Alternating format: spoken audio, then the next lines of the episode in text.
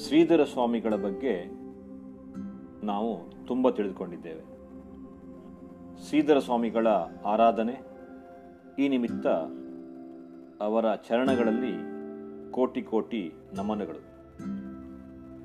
ಶ್ರೀಧರ ಸ್ವಾಮಿಗಳು ವರದಹಳ್ಳಿಯಲ್ಲಿ ಗುಡ್ಡದ ಮೇಲೆ ನಿಂತು ಕೇವಲ ತಮ್ಮ ತಪಶಕ್ತಿಯಿಂದ ನೀರನ್ನು ಉದ್ಭವಿಸಿ ಉದ್ಭವ ಗಂಗೆಯ ನೆಲೆಗೆ ಕಾರಣೀಕರ್ತರಾದರು.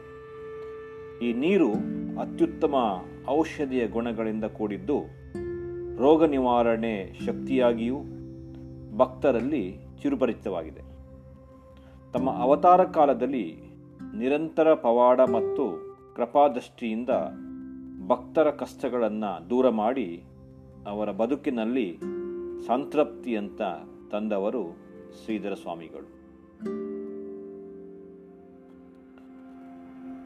ಇತಿಹಾಸದ ಸುವರ್ಣ ಪುಟಗಳ ಬಾಲ ಸಂಸ್ಕಾರದಲ್ಲಿ ನಾವು ಸೀದರ ಸ್ವಾಮಿಗಳನ್ನು ಬಗ್ಗೆ ತಿಳಿದುಕೊಂಡಾಗ, ಡಿಸೆಂಬರ್ ಏಳು ಸಾವಿರದ ಒಂಬೈನೂರ ಎಂಟರಲ್ಲಿ ಜನಿಸಿದಂಥ ಶ್ರೀಧರ ಸ್ವಾಮಿಗಳು ದತ್ತಾತ್ರೇಯರ ಅವತಾರವೆಂದು ಪರಿಗಣಿಸಲ್ಪಟ್ಟ ಮಹನೀಯರು. ರಾಷ್ಟ್ರಸಂತ ಶಿವಾಜಿ ಮಹಾರಾಜರ ಗುರು ಶ್ರೀ ಸಮರ್ಥ ರಾಮದಾಸರ ಶಿಷ್ಯರಾಗಿ, ದೀಕ್ಷಾಬುದ್ಧರಾಗಿ ನಾಡಿನ ಉದ್ದಗಲಕ್ಕೂ ಸಂಚರಿಸಿದಂಥವರು ಶ್ರೀಧರ ಸ್ವಾಮಿಗಳು.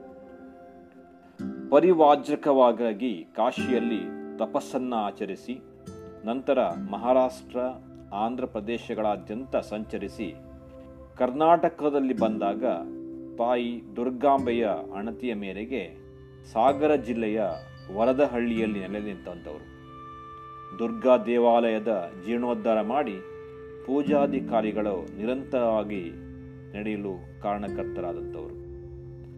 ವರದಹಳ್ಳಿಯಲ್ಲಿ ಗುಡ್ಡದ ಮೇಲೆ ನಿಂತು ತಮ್ಮ ತಪಶಕ್ತಿಯಿಂದಲೇ ತಮ್ಮ ಜ್ಞಾನದ ಸಂಪೂರ್ಣ ಶಕ್ತಿಯನ್ನು ಉಪಯೋಗಿಸಿ ಉದುವವ ಗಂಗೆಯನ್ನು ಅಲ್ಲಿ ನೆಲೆ ನಿಲ್ಲಿಸಿದಂಥವರು ಅವರ ಅವತಾರ ಕಾಲದಲ್ಲಿ ಭಕ್ತರಿಗಾಗಿ ಭಕ್ತರ ಸಂತೃಪ್ತಿಗಾಗಿ ಹಲವಾರು ಪವಾಡಗಳನ್ನು ಮತ್ತು ಕೃಪಾದೃಷ್ಟಿಯಿಂದ ಭಕ್ತರ ಎಲ್ಲ ಸಂಕಷ್ಟಗಳನ್ನು ದೂರ ದೂರ ಮಾಡಿದಂಥ ನಮ್ಮ ಶ್ರೀಧರ ಸ್ವಾಮಿಗಳ ಈ ಒಂದು ದಿನದಂದು ನಾವು ನೆನೆಸಿಕೊಳ್ಳಬೇಕು.